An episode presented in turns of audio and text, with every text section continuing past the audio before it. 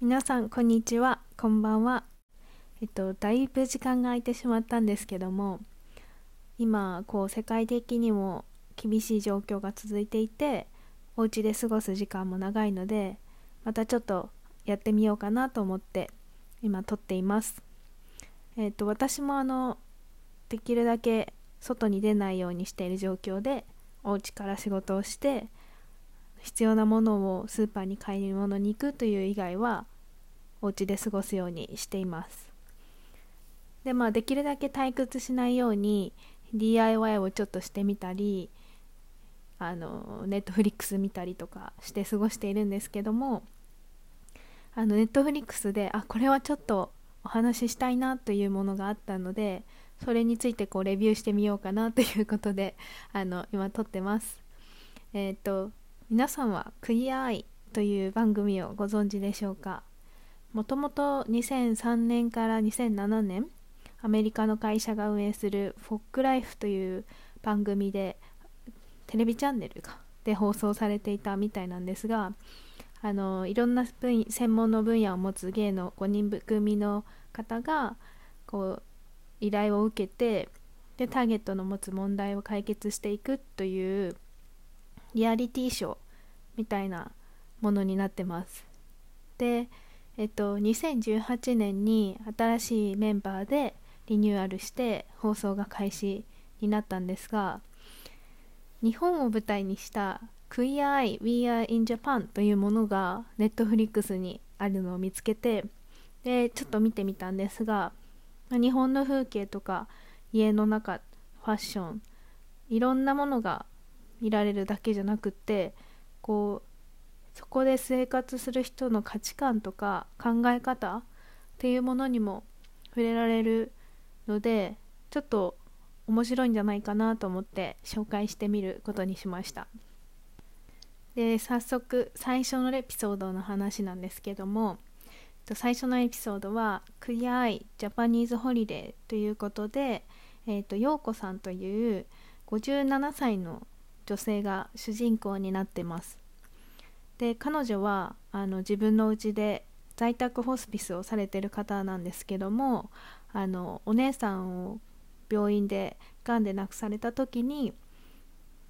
寂しい思いをしたんじゃないかお家でやっぱり亡くなる方が良かったんじゃないかとかそういう思いを抱えてあの在宅ホスピスを始められた方です。で彼女は離婚をご経験されていてお子さんはいらっしゃらないみたいであの在宅ホスピスに全てを捧げている周りの人の幸せに全てを捧げているっていう方であのご友人の方があのこう陽子さん自身の幸せっていうところにももうちょっと目を向けてほしいなっていう思いでご応募されたみたいです。でそのご友人の方曰く陽子さんはご自身のことを女を捨ててる私はもう女を捨ててるからっていう風に表現されるみたいなんですけどもその女を捨てるっていう言葉に関していろいろとちょっと思うところがあったので今日は話してみようかなと思いました。でえっ、と女を捨てるっていう言葉の意味なんですけどもあのうんこれって実は男を捨てるっていう言葉はないんですね。あの今ちょっと生物学的な男女というところでお話をしてるんですけども男性に対するそういう言葉はなくって女性に対して女を捨てるっていう言葉しかありませんそもそも何かそういう言葉が存在すること自体がちょっとどうなのかなって思うところもあるんですけどもまあ意味としましてはこう女性っていうものに対してこう世の中のイメージがありますと。例えばお化粧をきれいにしていて綺麗なお洋服を着ていてこう振る舞いもこうしとやかでとかいろいろこう女性っていうものに対するイメージがあってそれから逸脱している人逸脱したような行動とか身なりをしているとこう女を捨ててるっていうような表現をすることがあります。例えばあの毎日すっぴんこう化粧せずに会社に行っているとかこううん下品なことをたくさん言うとかわかんないですけどそういう時に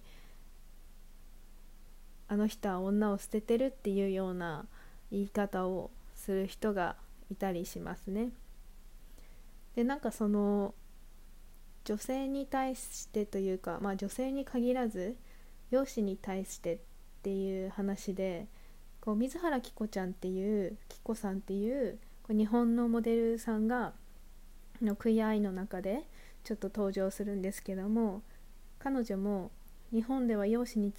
ついてのプレッシャーがあるっていう話をされていました。なんかこういう身なりであるべきとかこういう年齢だったらこういう服装をするべきとかなんか結構そういうプレッシャーっていうものは私も生活をしていて感じることがあります。で、えーと、そういう環境で生活をしているのでこう外に出る時にはお化粧をしていないといけないすっぴんではで歩いちゃいけないとかそういうプレッシャーみたいなのもあったりして結構女性の方たちは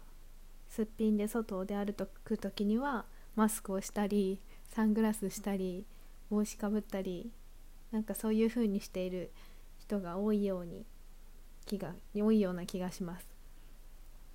で一つ驚いたことがあるんですけど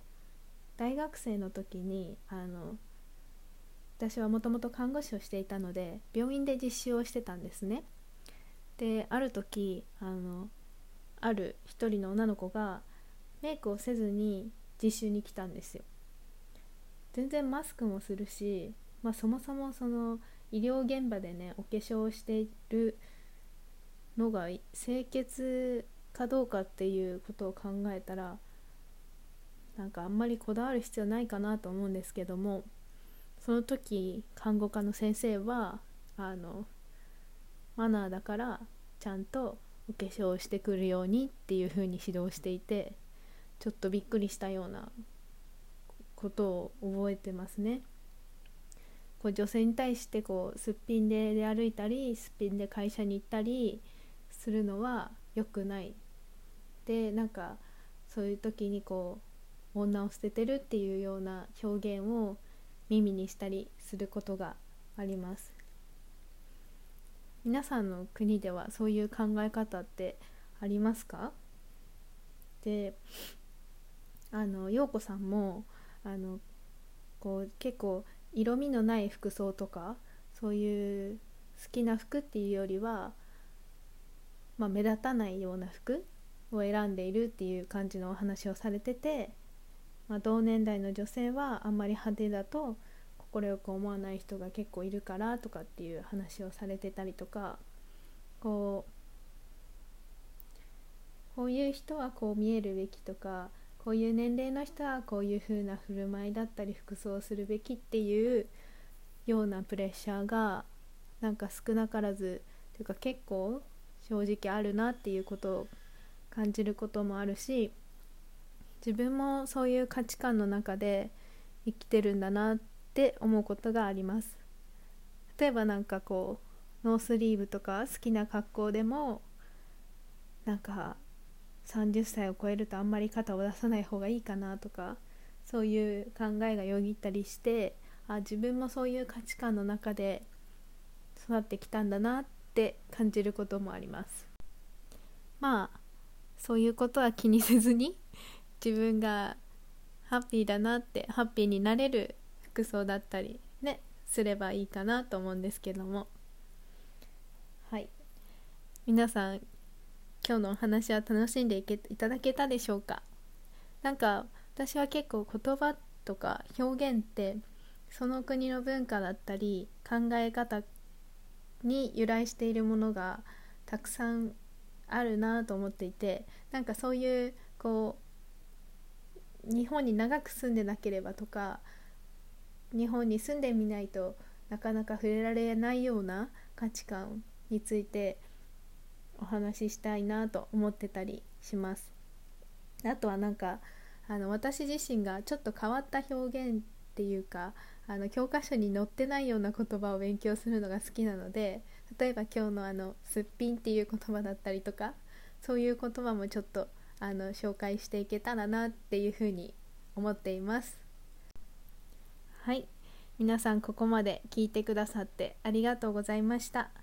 Thank you for listening. Have a good day. Bye bye.